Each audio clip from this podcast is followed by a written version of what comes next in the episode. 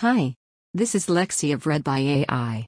I read human curated content for you to listen to while working, exercising, commuting, or any other time. Without further ado, Sandy Hook families reach historic $73 million settlement with gunmaker Remington by Elizabeth Chuck with NBC News. Relatives of nine victims of the Sandy Hook Elementary School massacre have reached a $73 million settlement with Remington, concluding a lawsuit that saw a gun manufacturer for the first time face liability following a mass shooting in the United States. The landmark victory comes after a protracted legal battle over how Remington marketed its Bushmaster AR 15 style rifle, which was used in the December 2012 killings of 20 first graders and six educators in Newtown, Connecticut. The gunman fatally shot his mother before the elementary school rampage, then killed himself. Today marks an inflection point, Veronique de la Rosa, the mother of six year old victim Noah Pozner, said at a press conference Tuesday. Today is a day of accountability for an industry that has thus far enjoyed operating with immunity and impunity, and for this I am grateful. In their lawsuit against Remington, which has since filed for bankruptcy, families of the victims argued that the gunmaker irresponsibly marketed the weapon to at risk young men such as the Sandy Hook shooter through product placement in violent video games. Remington, based in Madison, North Carolina, has denied the allegations. The company did not immediately respond to a request for comment from NBC News on Tuesday. Attorney for the families, Joshua Koskoff, began Tuesday's press conference by displaying photos of the victims and described details about the final days of their lives. The Hanukkah candles that Noah proudly lit for the first time. The favorite diner breakfast that fellow first grader Jesse Lewis loved to eat the Christmas music that teacher Victoria Soto would listen to on her drive into work.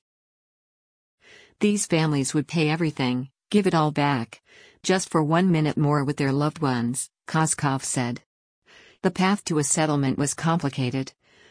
With the lawsuit making its way through the state Supreme Court after Remington argued it should be shielded under a federal law designed to prevent gun manufacturers from being held liable for crimes in which their guns were used. In 2019, the U.S. Supreme Court said it would allow the suit to go forward.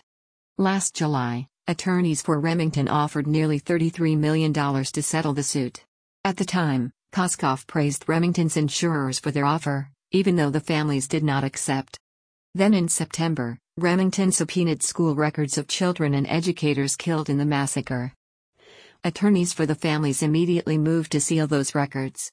We have no explanation for why Remington subpoenaed the Newtown Public School District to obtain the kindergarten and first grade academic, attendance, and disciplinary records of these five schoolchildren, Koskoff said, the Connecticut Post reported.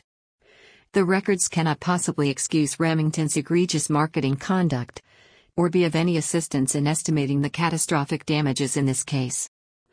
The only relevant part of their attendance records is that they were at their desks on December 14, 2012.